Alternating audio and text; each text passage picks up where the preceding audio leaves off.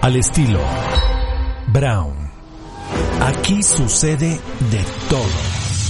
Viajes, cultura, sabores, música, travesías, glamour, mixología y sexo. Sexo. Porque al mal tiempo, un buen podcast. Esto es al estilo Brown.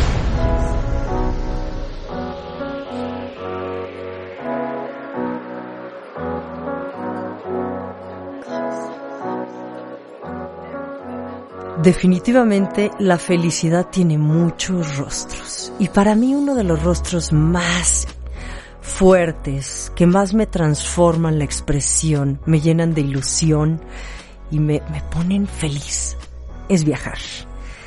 Y entonces uno piensa, imagina y dice, ¿cuándo voy a empezar? ¿Cómo voy a empezar? ¿Va a ser definitivo o no?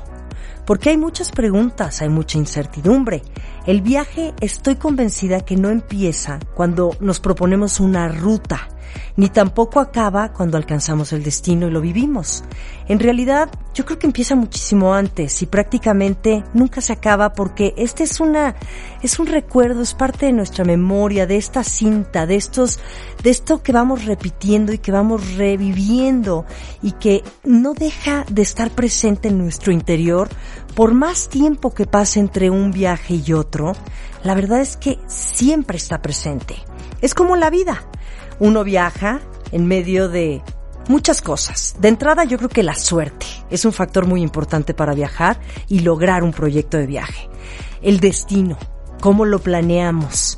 Y además, bueno, pues también vienen las interrupciones después, que son imprevistas. Y siempre esto nos puede llevar a otros lugares que no imaginábamos, insospechados, y también a muchas emociones no planeadas, que nunca imaginamos. Hoy tenemos a un gran amigo e invitado en este capítulo 14 de Al estilo Brown, que nos gusta hablar de viajes, de gastronomía y de cosas que nos apasionan mucho en la vida y de amigos que son muy queridos. Él es Don Viajes, Mark Good, aquí en este capítulo 14 Al estilo Brown. Viajando al estilo Brown.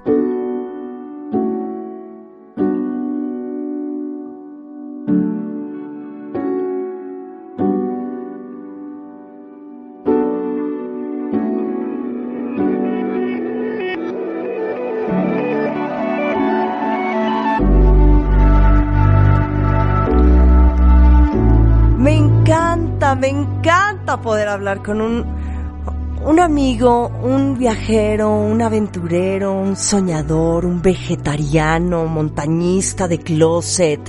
Es que, es que es lo máximo. Mark Good, lo conocemos como Don Viajes y si no, se los presento. Mi queridísimo Don Viajes, mi Marky, ¿cómo estás? Hola Brown, querida, todo en orden, ¿tú cómo estás? Pues muy bien, ¿cómo va transcurriendo la vida en tiempos de coronavirus? Tú que andas por allá, por Vancouver. Pues bien, todo en orden, todo en orden. Eh, la cosa relativamente tranquila por acá, con la amenaza del frío y la segunda ola, pero, pero bien, ya con, con máscara para todos lados y bien, ya el panorama es menos apocalíptico que cuando hablamos la última vez. Oye, la última vez que platicamos, que fue yo creo que al comienzo de la pandemia, me decías que en Vancouver, que estaba todo muy relajado, que todo el mundo estaba muy bien, ¿no? Como en verano, pues la gente, que no tanta gente andaba tanto en la calle, sino, o sea, que, que no se sentía, digamos, como este ambiente y este entorno tan hostil, ¿no? Con cubrebocas y demás.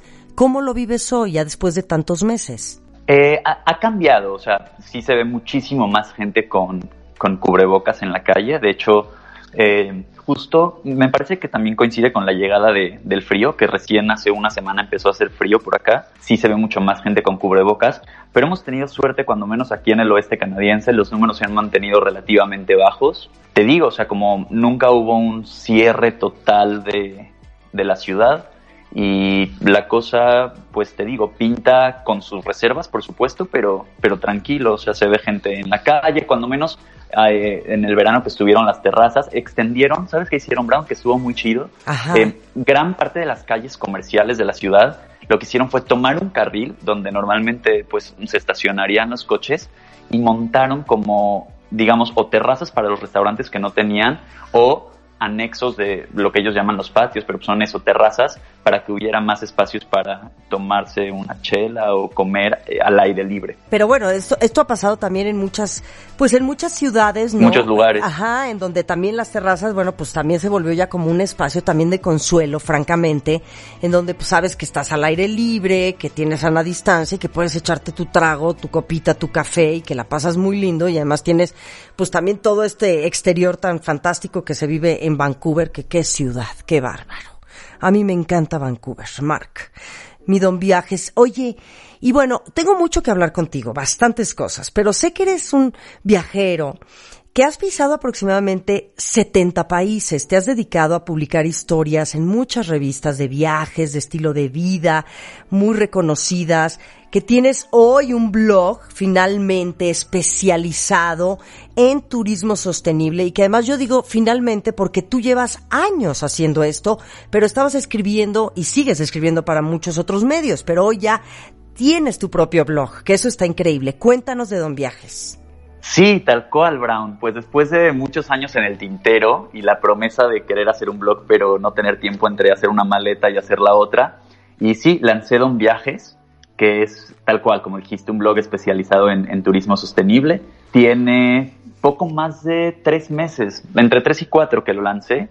Y ahí está, disponible para que le echen un ojo. Eh, todos los, los, lunes subo una historia nueva y ahí hay un montón de, de historias, eh, sobre todo por lo pronto de, México y Norteamérica, pero también se encontrarán un par de cosillas más de lugares un poco más lejanos. También hay tips de prácticas sostenibles, cómo podemos hacer para que con nuestros viajes causemos un impacto positivo en las comunidades que visitamos, un poco de todo, pues. Sí, eso es el turismo sostenible, el generar un impacto positivo en nuestras visitas a donde viajamos, con quien hablamos, lo que compramos, lo que comemos, lo que consumimos. Cuéntanos del turismo sostenible, aterrízanos un poquito este concepto que me parece muy interesante, don Viajes. Quizás idealmente, ¿no? Se planteaba en algún momento que el, turista o el viajero, digamos, em, ideal era el que no dejaba huella en los lugares que visitaba y aunque es una, una frase muy eh, inspiradora y cursi también, es, es iluso, ¿no? O sea, siempre dejamos huella y tenemos un impacto en los lugares a los que vamos. Entonces, lo ideal es que justo el impacto que tenemos, eh, o el, el, impacto que tengamos, perdón, en esas comunidades, en esos lugares que visitamos, sea positivo. Y todas las decisiones que tomamos cuando viajamos eh, tienen, tienen un impacto en el lugar a donde vamos. O sea, absolutamente todo. Dónde nos quedamos, dónde comemos, cómo nos movemos, tienen un impacto ambiental, por supuesto, que creo que eso es un poco más claro, porque con el tema del calentamiento global, eh, pues estamos todos un poco más eh, inundados de, información al respecto, pero también el impacto comunitario. No es lo mismo quedarse en, en un hotel familiar independiente que quedarse en un hotel corporativo de cadena de miles de, de miles o cientos de habitaciones, ¿no? Lo mismo con el restaurante, no es lo mismo em, ir a comer a la fondita de alguien de la comunidad o ir a un restaurante que quizás se abastece con los productos de los pescadores locales y es una pesca responsable que con alguien que está trayendo, bueno, con alguien, pues con un restaurante que trae los insumos del otro lado del mundo y de granjas industriales. Exactamente. Entonces, este es uno de tus primeros objetivos, generar este impacto a través del turismo sostenible, que todo lo que tú haces, porque además sé que de lo que hablas es lo que tú vives, no eres, no eres un, periodista o un viajero en donde andas hablando de destinos que tal vez no conoces o de experiencias que no has tenido o de lugares que no te gustan. ¿Cómo vives tú estas experiencias y cómo las proyectas, Mark? Pues para mí eso es muy importante, tratar de ser congruente y consistente con, lo que pienso, Brown. Eh, a ver, el turismo por definición es que no es una actividad sostenible, ¿no? O sea, estar recorriendo decenas o centenares de kilómetros por mero gusto no va a ser nunca una actividad sostenible por definición. Pero creo que sí hay maneras de, viajar y hacer nuestros viajes más o menos sostenibles. Eh, eso, no treparnos a un avión, todos sabemos que es una de las actividades que tienen eh, mayor impacto en términos de huella de carbono. Entonces, eso, quizás en lugar de montarnos en siete aviones, montarnos en uno, porque pues no nos vamos a ir nadando a Australia ni nos vamos a ir nadando a, Portugal, porque pues digamos que nos quedaríamos en el intento. Claro. Pero quizás si ya estamos eh, en Australia, qué sé yo, o sea, analizar la posibilidad de no tomar un avión cada vez que vamos a ir de una ciudad a otra, sobre todo si existen otros medios. Lo mismo en Europa, los trenes, por ejemplo, son un medio de transporte maravilloso que cuando menos de este lado del mundo hemos tenido un poco olvidados y son, son un medio de transporte considerablemente más amigable con, con el ambiente que los aviones. Eh, ahora, ahora que estamos ya en estos momentos de la vida, que ya estamos en noviembre, y que ya nos guardamos, la verdad, ya, ya hicimos lo que correspondía, no quiere decir que ahora vámonos todos a la calle así en plan irresponsable, ¿no? Y, y desenfadado, pero sí yo creo que ya es tiempo de, pues ya de darle un giro, ¿no? A nuestra vida, a nuestras actividades, al disfrute, al viaje, a la gozadera, a la visita, a probar, a comer. Yo siempre lo ando este, promoviendo, tú lo sabes, como viajera también empedernida que soy. Y porque además activamos la economía, volvemos a generar empleos, volvemos a activar este país en el que estamos cada uno de nosotros, tú desde Vancouver, yo desde México, lo hacemos y yo creo que es un compromiso también como ciudadanos de nuestras de nuestros países hacerlo y además pues porque hay que vivir el presente, hay que gozarlo, hay que disfrutar, Mark. Entonces, quiero que que nos hables de esto, tu perspectiva y cómo poder retomar un poquito ya el aventurarnos en viajar.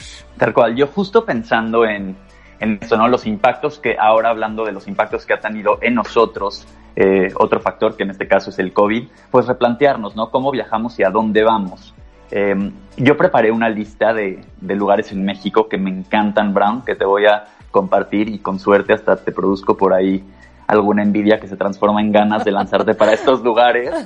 Y, y, si necesitas compañía, nomás me dices y yo voy contigo. Sí. Eh, y eso, ¿no? O sea, como eso, aprovechar las circunstancias para, para recorrer México, para descubrir sus tesoros naturales, para hacer un poco más de turismo, eh, eso, ¿no? Cambiar los candelabros de, de oro y las playas privadas y, los cuartos eh, súper lujosos por, por otra clase de lujo, ¿no? Por un lujo más natural, por estas experiencias que son en esencia irrepetibles porque es que no hay otro lugar físico que sea igual a otro, ¿no? Pues un desierto no es el mismo que otro desierto, una montaña no es igual a otra montaña. Y pensando en eso, estuve estudiando eh, la lista de áreas naturales protegidas eh, de México por donde he tenido la suerte de estar y que además son muchísimas. Recordemos que México es un país súper diverso, es uno de los países megadiversos del mundo, tiene unos contrastes geográficos loquísimos y justamente eso, ¿no? Es un país muy rico para descubrir desiertos, para practicar montañismo, para observación de aves. Y pensando en estas cosas naturales, te preparé una listilla de ¡Eh, lugares este, remotos del país.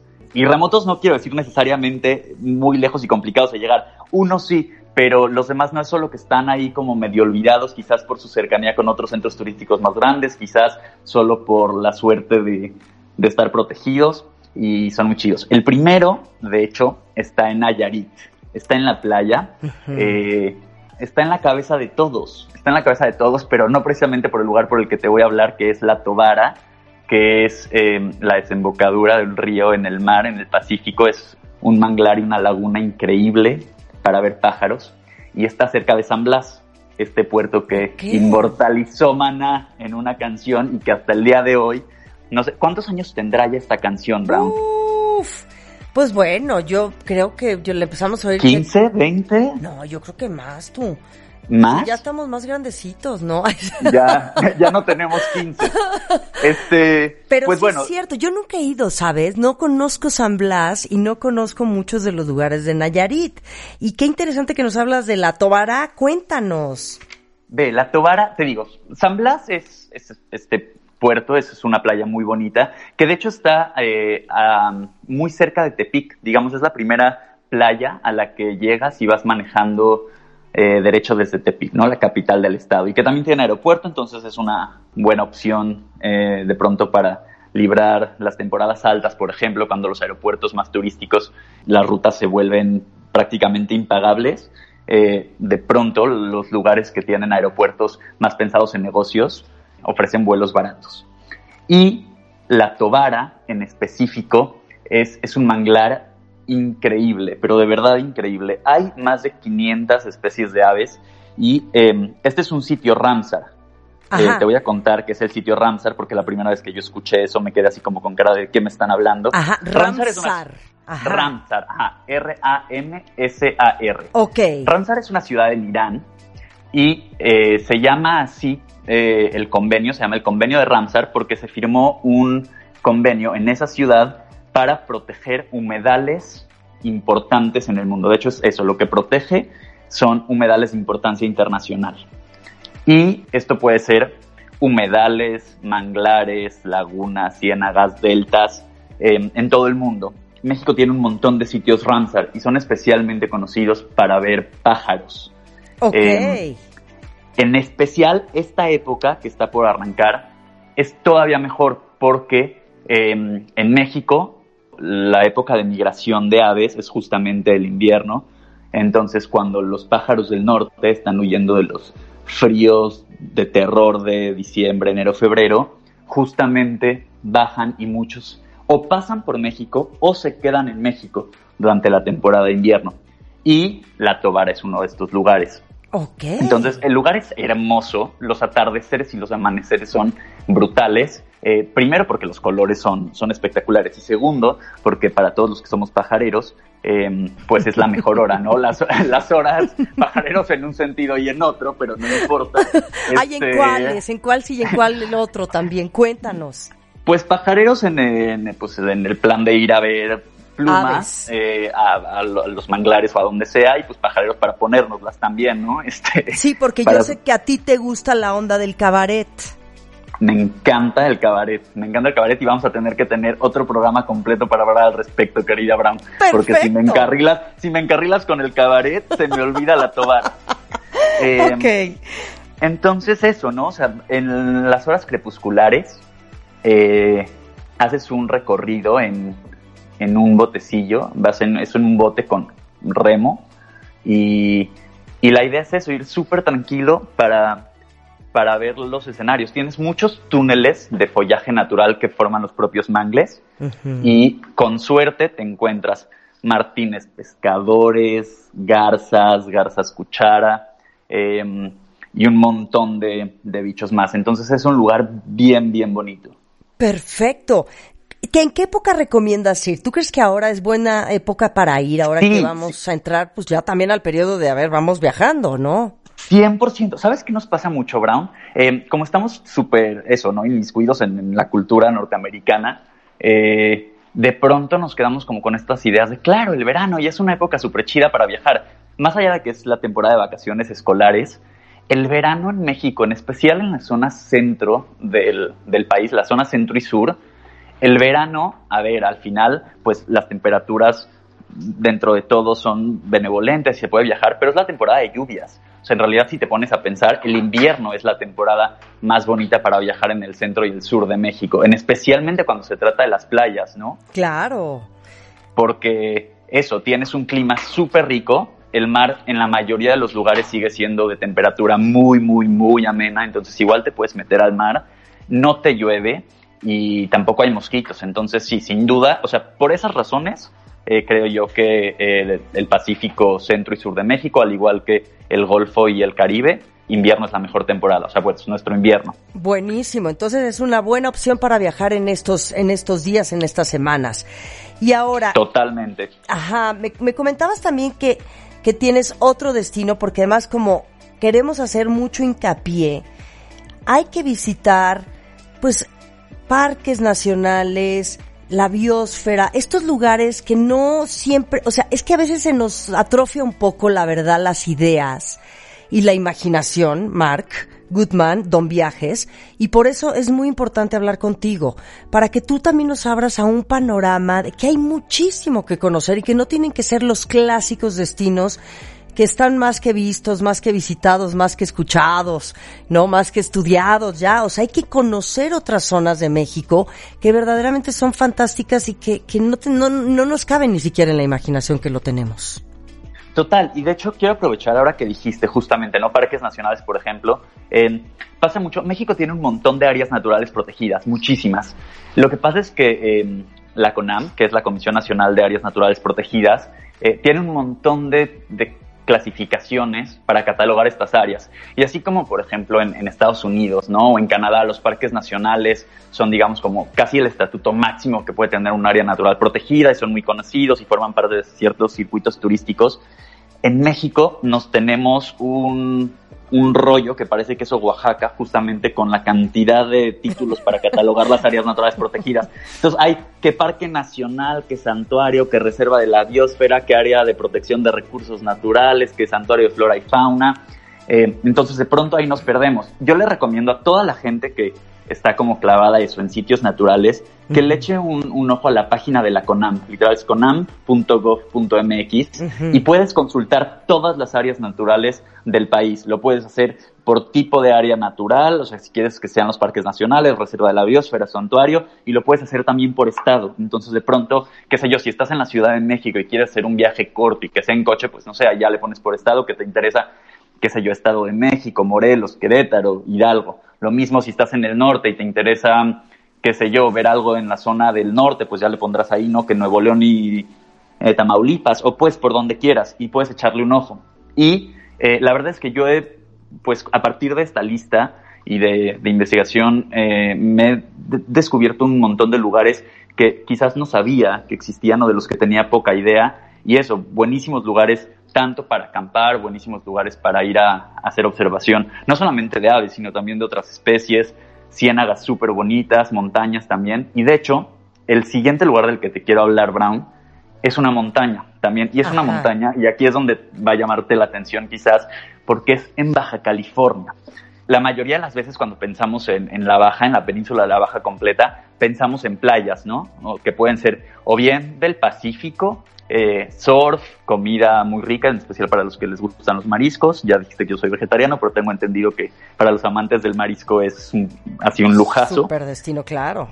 O el mar de Cortés, ¿no? Claro. Eh, en este plan, un mar mucho más tranquilo y las islas, que también hay un parque nacional de las islas, bueno, varios parques nacionales. Eh, uno de, de, ellos es el que reúne muchas de las islas del, del Golfo de California. Y también para hacer, para hacer buceo, para snorkelear. Pero extrañamente pensamos eh, más allá de esa postal muy chula del contraste del azul marino al Pacífico y ese desierto térreo de la Baja, que por el centro de la Baja uh -huh. pasa una cordillera cuasi medular y, y, hay unas señoras montañas. Una de ellas, uh -huh. que de hecho está en el municipio de Ensenada, que, que el municipio de Ensenada es enorme, si no me falla la memoria es el más grande del país y básicamente es como dos terceras partes, si no más, de Baja California. Okay. Y hay una sierra que se llama, sí, sí, o sea, porque normalmente pensamos en Ensenada y pensamos en eso, ¿no? En el puerto, con sí. sus respectivos restaurantes, y en el Valle de Guadalupe, que Exacto. bueno, riquísimo para ir a comer de lo lindo y tomar vino. Pero hacia el sur, o sea, digamos, el Valle y Ensenada están prácticamente en la misma línea, solo que Ensenada, pues eso, a orillas de, del Pacífico y el Valle tierra adentro, pero hacia el sur le cuelga un montón al municipio. Ok. Eh, y la Sierra de San Pedro Mártir está más o menos a la altura de San Quintín, que es una playa muy bonita también, que tiene una laguna eh, especialmente famosa porque en la temporada igual de invierno, que ya se viene, eh, ahí están las ballenas, entonces se puede ir ballenas, a, se puede ir a ver ballenas, que es increíble. Pero bueno, San Quintín es más bien una zona más agrícola de Ensenada, pero en la zona de San Quintín, tierra adentro, está este, esta montaña que se llama la Sierra de San Pedro Mártir. Uh -huh. La Sierra de San Pedro Mártir es una locura, Brown. Es una señora montaña, o sea, las alturas rebasan los 3.000 metros sobre el nivel del mar y de pronto ofrece unos paisajes loquísimos. Si te gusta la, la caminata y la caminata en serio, puedes caminar hasta un mirador que se llama el Mirador de Altar. Okay. Y se llama el Mirador de Altar porque llega un punto en el que estás tan alto en la montaña y que no hay ninguna cosa que te tape la vista que desde la península de Baja California alcanzas a ver el mar de Cortés completo e incluso alcanzas a ver el desierto de Altar, que ya está del lado de Sonora. Fíjate, Entonces, yo no conozco por ahí. Don Viajes, qué una, fantástico. Una chulada. Si nos da tiempo te voy a contar también de, de este, o, sea, de esta otra área natural protegida, que es eh, el Pinacate y el desierto de Altar en Sonora.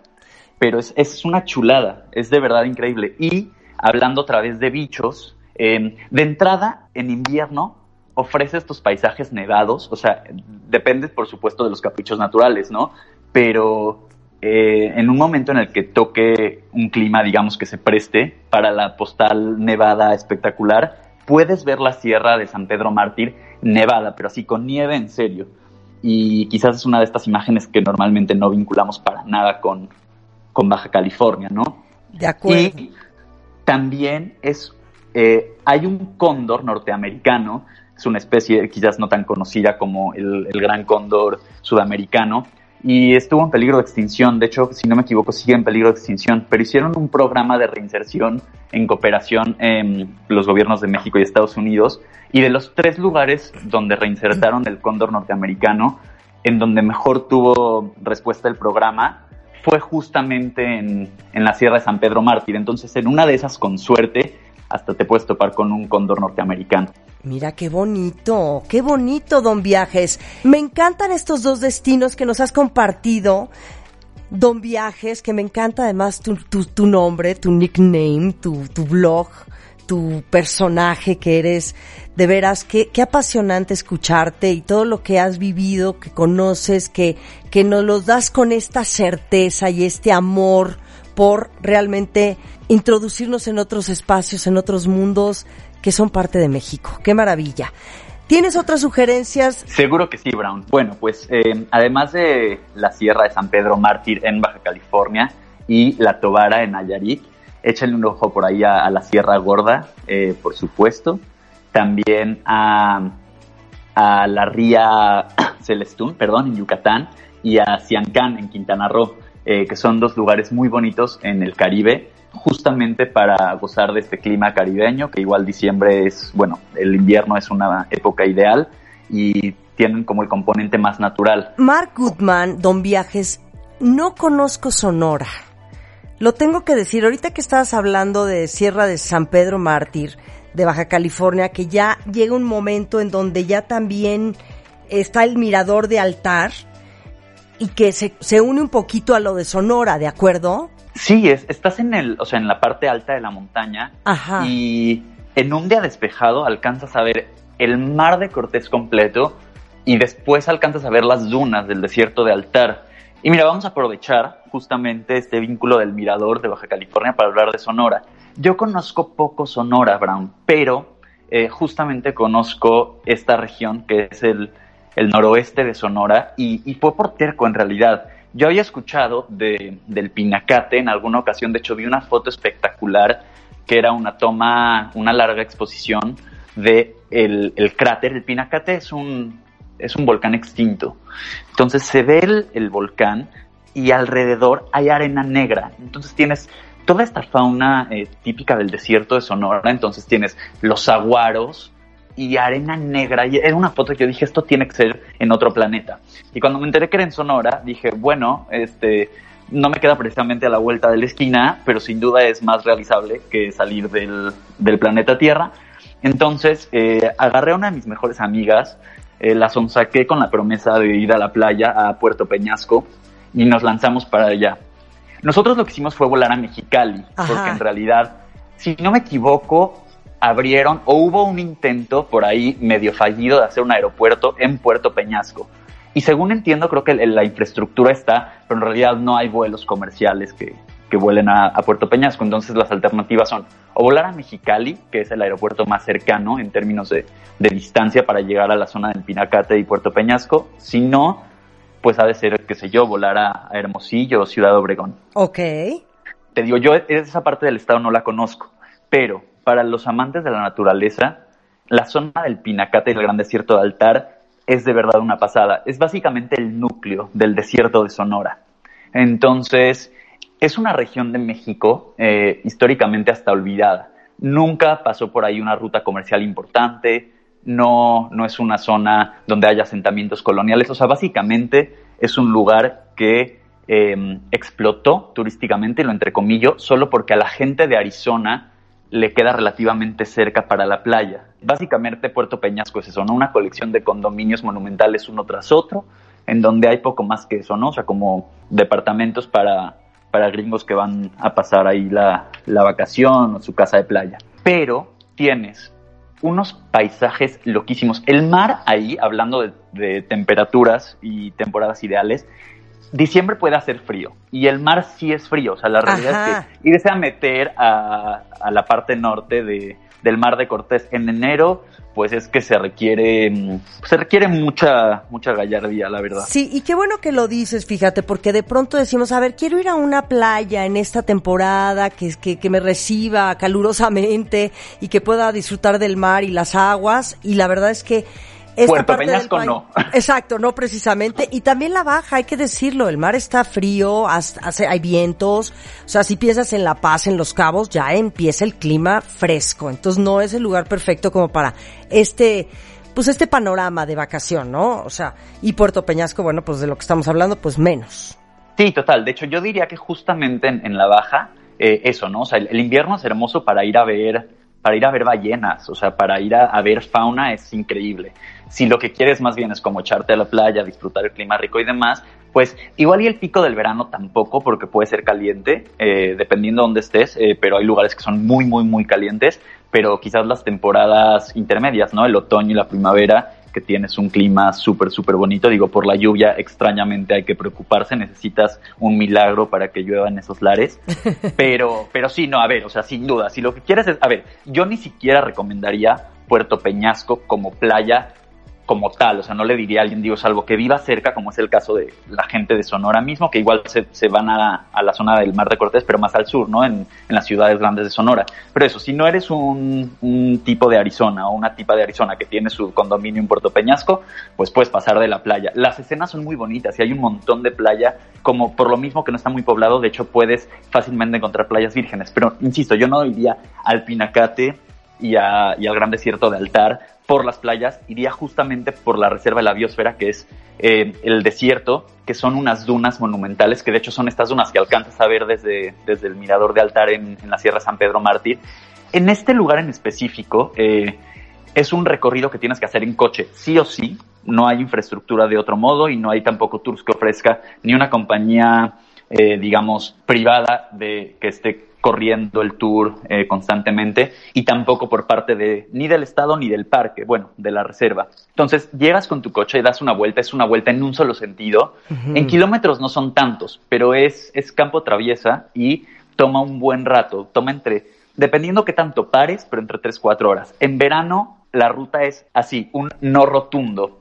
Hay tantos escorpiones ¡Ah! y tantas serpientes ¡Uh! que en verano te dicen ni siquiera, o sea, ni siquiera te puedes bajar del coche. Entonces, las temperaturas en verano son así, del terror. O sea, es, es que de verdad yo creo que ese lugar en, en verano es el infierno. Pero si te lanzas en invierno o, oto- o otoño, primavera, tienes unos paisajes de locura. No te tienes que preocupar por las serpientes. Este, Brown, yo también les tengo este, un pavor así, fobia irracional. Eh, Sí. Pero eso, te lanzas en, en invierno y vas haciendo el recorrido. Tienes el cráter extinto del Pinacate y tienes tres lugares en, en el recorrido donde te puedes parar y de hecho puede ser una pequeña caminata justo al borde de cráteres extintos. Los paisajes son una locura. Si tienes algo de suerte, puedes incluso ver un berrendo.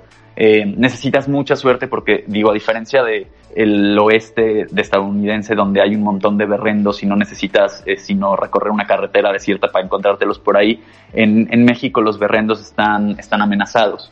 Pero te digo, con suerte puedes ver un berrendo de Sonora y no necesitas muchísima suerte incluso para ver águilas. Eh, es un lugar espectacular, de verdad el recorrido es hermoso, los atardeceres son increíbles, son esos atardeceres que con un poquitito de nubes se pintan los cielos de rosa y morado fosforescente y los aguaros ahí custodiando el, el desierto que te digo encima, cerca de la zona de los volcanes, la arena es negra. Claro, oye, hay que decir que el berrendo es, es este animal que, que, bueno, para la gente que no lo sepa, es como de la familia de los venados. Le dicen el antílope americano. Ajá, exacto. Eh, y sí, es, es un ungulado eh, del, del norte de América. Están básicamente en el norte de México, pero quedan muy pocos y en la zona del oeste de Estados Unidos.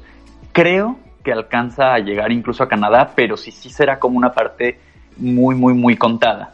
Entonces sí, son, son animales eh, silvestres, te digo, se ven mucho en carretera, por ejemplo, en Nevada, en Arizona, Texas, te los puedes encontrar en, en la carretera. En México cuesta trabajo, pero si en algún lugar se, se llegan a ver, justamente es por acá, por el Pinacate. Ok. Entonces, Qué lindo. eso, ¿no? Y oye, ¿y cuánto tiempo le dedicarías tú a este destino? Yo creo que unos cuatro días, cuatro o cinco. Dentro del, o sea, insisto, en verano no, por supuesto, pero dentro del parque hay una zona de acampar. Si quieres acampar en el parque, te digo, tienes la posibilidad de estar ahí y verlo también a horas en las que normalmente no puedes estar ahí, porque si vas como visita, no puedes entrar ciertas horas eh, ya cercanas al atardecer, porque te digo, el recorrido toma cerca de dos horas y media, tres cuando menos, eh, bueno, salvo que lleves una todoterreno y vayas corriendo, pero no es la idea.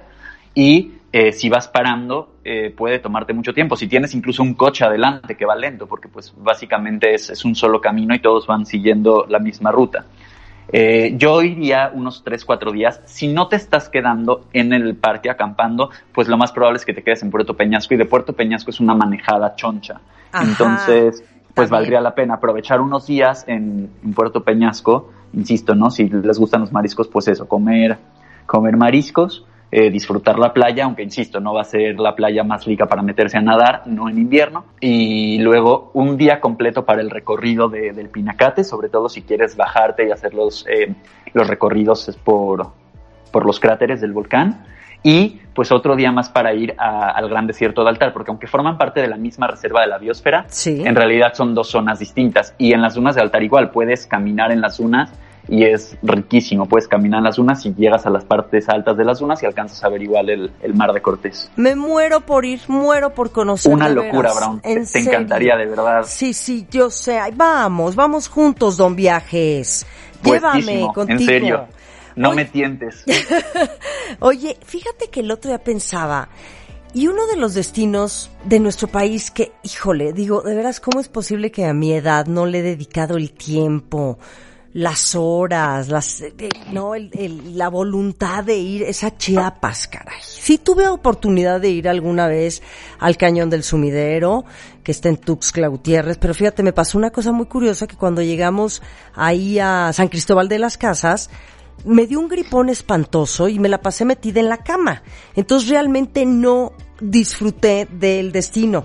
Y creo que Chiapas es un destino que también hay que ponerlo ya en nuestro radar, pero ya inmediatamente. Y sé que como tú, como experto en viajes, nos vas a recomendar algo muy valioso de, Chiapas. Sí, ya te tardaste, Brown. Dale, dale chance, dale chance sin gripa, porque es increíble. A ver, a mí los saltos chapanecos me fascinan. A mí me vuelve loco San Cristóbal, me vuelve loco San Cristóbal y el resto de los pueblos que conozco en los altos. Eh, eso, ¿no? A mí, ya sabes que la montaña me encanta, los pueblitos empedrados me fascinan, entonces esa combinación es, increíble, se come riquísimo chocolate y café para aventar para arriba. Pero justo en esta ocasión te quiero hablar de, otro lugar eh, turístico en Chiapas y es un lugar poco conocido. Eh, lo mismo, ¿no? Casi siempre cuando pensamos en, en, Chiapas para efectos turísticos, bueno, San Cristóbal de las Casas ni se diga que quizás es el, el lugar más, más turístico en la parte montañosa de Chiapas y si no, pues Palenque, ¿no? O sea, como Claro. ya en la parte más tropical, pero hacia el otro lado. Eh, que si bien Chiapas obviamente no, no hace, o sea, pues no tiene playa del lado de, del Golfo de México, la zona de Palenque está muy, muy cerca de, de las playas de Tabasco, en realidad es, es ya del otro lado de la montaña. Yo te quiero hablar del Chiapas tropical, pero Chiapas tropical no hacia el norte, no hacia Palenque, sino en el Pacífico, en la zona del Soconusco. Es, esta playa, o sea, es, esta zona costera chapaneca es una locura, es una zona riquísima, es una de estas postales donde la sierra, la Sierra Madre se encuentra con el mar muy abruptamente y forma una exuberancia así de estos despilfarres de verdor que son un despropósito. Tienes un manglar increíble, un montón de canales y humedales, que es donde están unas comunidades, eh, que son las que se puede visitar, y es una reserva de la biosfera también, que se llama La Encrucijada. Esta reserva en específico eh, es eso, ¿no? Comunidades que tienen cientos de años ahí, se han dedicado pues a la producción agrícola sobre todo, un poco ganadera y agrícola. Pero hay una comunidad en especial que se ha dedicado a hacer un proyecto de desarrollo comunitario sostenible. Se llama el Centro Ecoturístico Costa Verde y es un proyecto hermoso, es un proyecto comunitario muy, muy, muy bonito que sirve como base para recorrer la zona de la encrucijada. Tres, cuando menos, de sus zonas más importantes en términos de atractivos turísticos.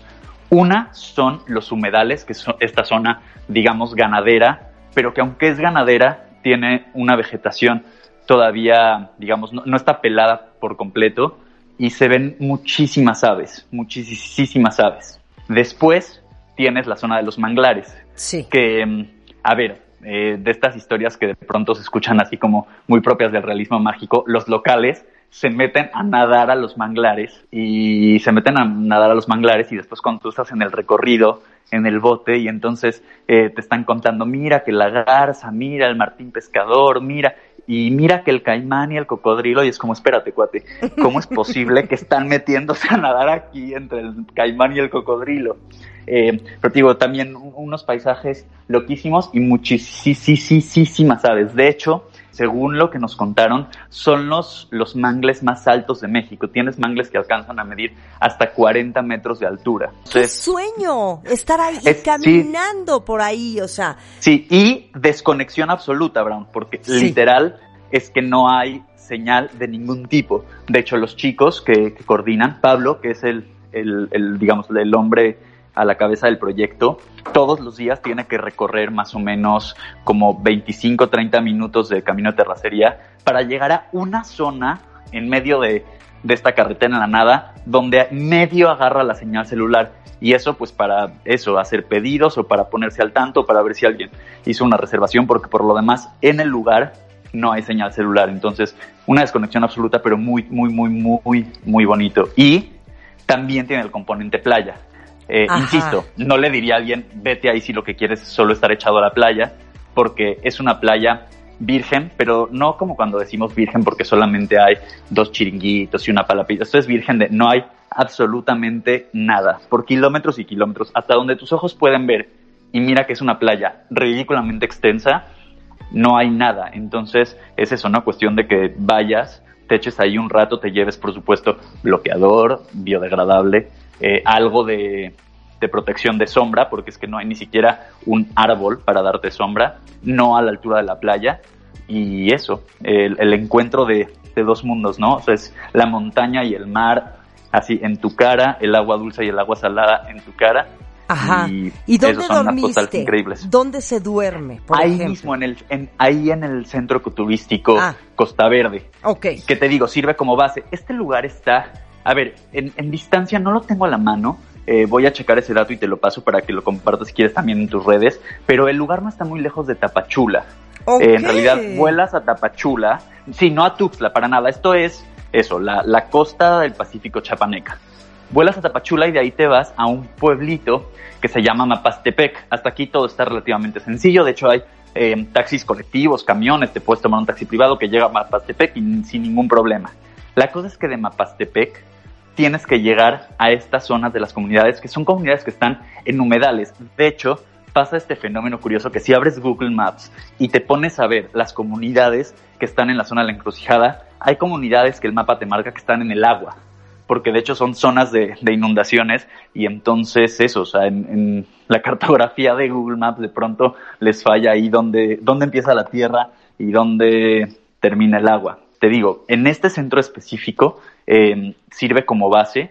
Tienen ahí habitaciones, son súper sencillas. O sea, el lujo ahí es que despiertas y tienes pavas salvajes al lado de ti y tienes este, tortugas al lado de ti, tienes caimanes, eh, no al lado de ti, pero relativamente cerca. Em, y ese es el lujo. Sin duda este no es un lugar para eh, la hamaca y el hotel boutique. No, no, o sea, este lugar es para ir a hacer kayak, para ir a ver aves, para ir a una playa pero de verdad donde no se escucha nada más que el vaivén de las olas y el, y el viento. Ajá, ¿y pero qué comías? si eso te gusta. ¿Y qué comías? Justo parte del, encanto de este lugar es que es un proyecto comunitario y familiar. Em, la, Pablo, te digo, que es el hombre que, además es, un hombre muy admirable, es un hombre que, eh, como casi todos en la comunidad, se dedicaba a la pesca. Unos chicos que fueron a hacer investigación eh, de las especies estuvieron en contacto con él, él se empezó a involucrar y terminó haciendo un desarrollo, pues eso, ¿no? Sostenible, viendo qué podía hacer para más bien conservar la zona en lugar de depredarla depredarla, perdón. Y eh, la esposa de Pablo está a cargo de la cocina. En la zona crecen sandía, por ejemplo. Entonces, eh, recuerdo que comíamos sandía y era una sandía muy rica. Hay mucho marisco también, claramente. De hecho, en esta playa que te digo, Virgen, lo único que se alcanza a ver de pronto de gente es los botes de los pescadores que regresan a las comunidades. Eh, yo que soy vegetariano, pues básicamente comía este arroz, frijoles y ensalada y poco más, pero eh, fui con mi mariachi y su hermana y pues ellos comían pescado y pollo, si no me equivoco, al por mayor, y guisos caseros muy ricos. A ver, lo mismo, era el guiso del día y estar, no es que había una carta para que escogieras y te pusieras que si tenían leche de almendra para tu café, no, este no es ese lugar. Qué bueno que nos ubiquemos en las cosas como son, no pretender lo que no es. Eso es muy importante que tú lo digas, don Viajes. Sí, no, tal cual, y de todo lo que hemos hablado eh, hoy, eh, hacer hincapié en eso, ¿no? Para mí son lugares muy lujosos por lo que representan, porque tienes posibilidad de estar en espacios poco transitados, porque tienes unas postales que de verdad este Kodak se queda corto, pero es ese tipo de lujos, es el lujo de tener un espacio básicamente solo para ti, de respirar aire que probablemente no podría ser más puro, de ver animales en estado silvestre, de estar acompañado por la gente de la comunidad y poco más, pero eso, no tienes un menú de 27 almohadas para escoger, ni tampoco, o sea, te van a poner una... de 50 hilos, Ni de 20 mil hilos egipcios, sí, ni la regadera va a tener cromoterapia para que escojas si te quieres bañar con luz Oye, ni el este, excusado que te sientas y hasta te pone calientito, ¿verdad? Sí, a la japonesa. No, no, muchachos, este todavía no, pero...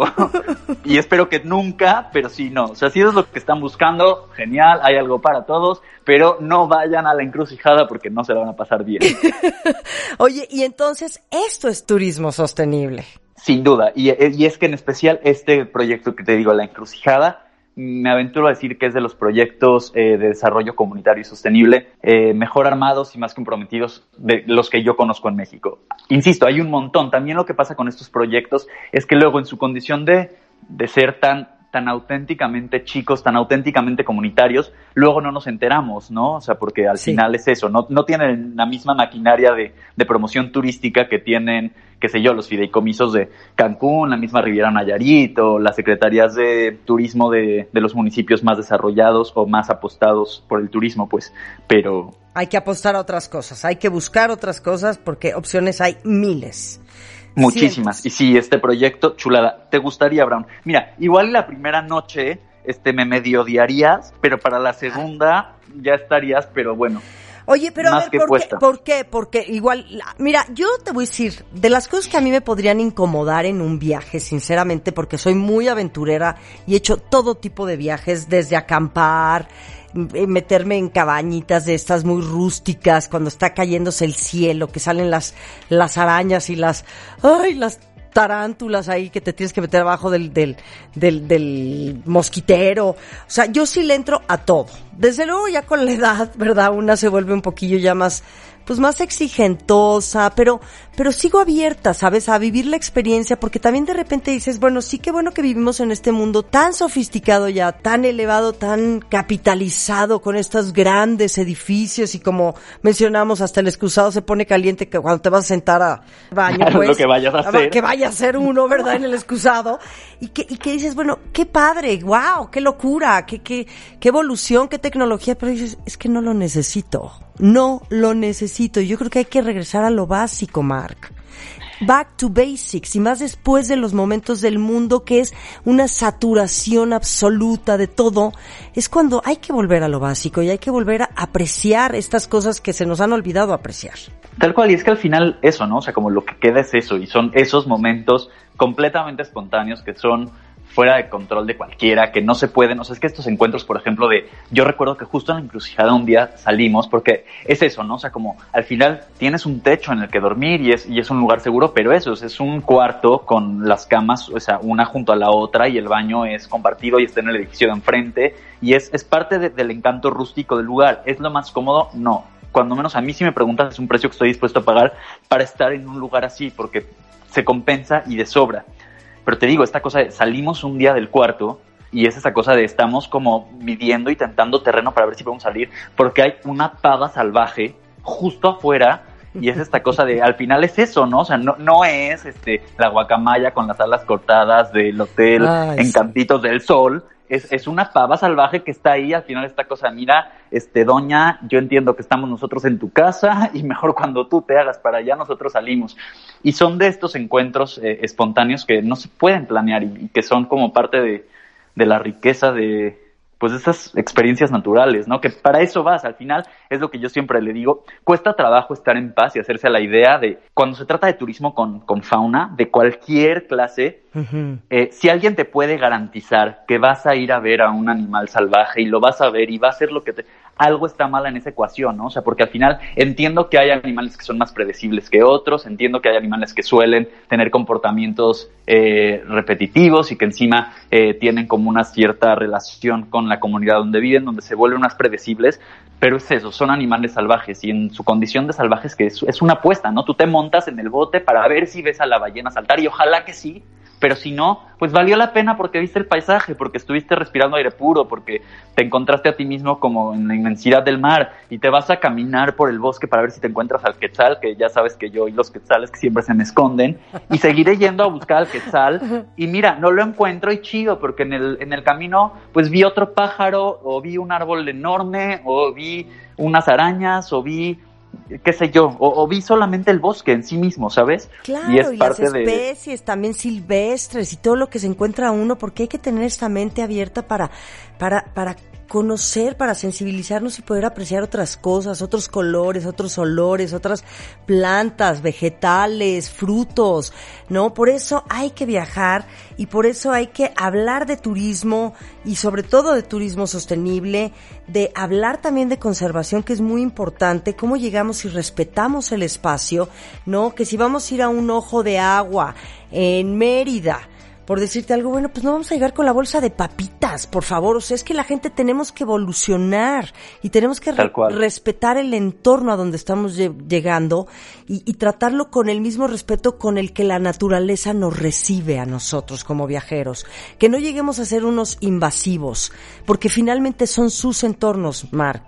Es su espacio. Nosotros llegamos a invadir el espacio de ellos. Entonces, hay que ser cautelosos y respetuosos. Sí, y hay comunidades que viven de ello y nosotros mismos en alguna medida, aunque seamos de lugares muy lejanos, también vivimos de ello. Y podemos llegar a estos lugares y verlos hoy porque las personas que llegaron o no llegaron antes también los cuidaron. Y sé que suena súper trillado, es que es tan cursi y empalagoso, pero, pero es así, o sea, de verdad eh, creo que vivimos en una época en la que no nos cuesta ni siquiera trabajo, y lo digo con pesar, dimensionar el impacto de nuestras acciones, porque ya no es un, es que mira, si seguimos así, o sea, ¿cuántos animales se han extinguido en lo que tenemos de vida tú y yo, Brown? O sea, ya no es un, esto va a pasar un día si acaso seguimos, o sea, esas cosas pasan y pasan ahora en presente. Entonces sí, yo estoy de acuerdo contigo. Sí, y bueno, y creo que ya nos vamos a, antes de despedirnos de este delicioso espacio que por favor sigamos dándole, don Viajes. Yo te, invito a que estés conmigo aquí en Al Estilo Brown y que sigamos hablando de destinos de viajes, de lugares exóticos, ocultos, místicos, porque además tienes todo un bagaje de información y de experiencias de tantos años que sé que lo podemos compartir como ahora. Tú que estás en el extranjero ahora, en Vancouver, a mí me gustaría que nos dieras solamente una recomendación de algún destino internacional que tú llegues a sugerir para estos tiempos. Sé que las fronteras, el COVID, el rebrote y todo esto que está sucediendo, pero algo que tú creas que puede ser sensato también para la recomendación y salirnos del país. Mira, me voy a quedar justo, eh, y solo porque te lo mencioné hace un ratillo, yo me llevé una impresión como muy grata en Guatemala en el biocorredor del Quetzal. Eh, en realidad, Guatemala, pese a que tienen un montón de billetes presumiendo al Quetzal y demás, eh, no es el país al que le apuntan la mayoría de los observadores de pájaros para ver quetzales. La realidad es que el porcentaje de, aves que hay es contada. Pero justamente en los departamentos de, de Verapaz, está el biocorredor del Quetzal y es una zona de bosque alto, nuboso, que es, pues sí, ¿no? Donde puedes ver quetzales y acaso, y es un lugar bien bonito incluso para hacer caminatas. Entonces, eh, te digo, yo no tuve la suerte de ver quetzales, pero incluso como caminata. Si te gusta la montaña, el bosque nuboso, y son estas postales bien bonitas de las nubes devorándose al bosque. Entonces es un lugar hermoso, es un lugar donde si tienes suerte puedes ver quetzales, eh, si no tienes suerte igual es probable que veas muchas otras especies, tanto de aves como de, de insectos y eso, se come muy rico. A mí Guatemala me encanta. Insisto, ¿no? Y esto ya lo dijiste y habrá que repetirlo también estando, por supuesto, al tanto de protocolos, siguiendo todas las recomendaciones de las respectivas autoridades, verificando si las fronteras están abiertas o no, verificando los semáforos de cada uno de los estados. Digo, al final se trata de cuidarnos a nosotros y hablando de estas comunidades lejanas, también cuidar a esas comunidades lejanas. O sea, consideramos que si ya es un tema eh, la sobrecapacidad en, en hospitales, en las comunidades lejanas es un tema todavía más sensible, ¿no? Porque si bien están menos propensos a, al COVID, la realidad es de que si sucede un brote es mucho más complicado porque es eso, solo no hay la infraestructura, no estamos hablando que ni siquiera hay señal celular. Perfecto. Oye, mi amor, pues bueno, ya me despido de Don Viajes Mark Gut, el Guti. Y bueno, pues seguimos hablando de aventuras y destinos con Don Viajes. ¿Dónde te seguimos, mi querido, y dónde podemos leerte? Seguro que sí, Brown. en Instagram arroba don.viajes y me pueden leer también en el blog don-viajes.com.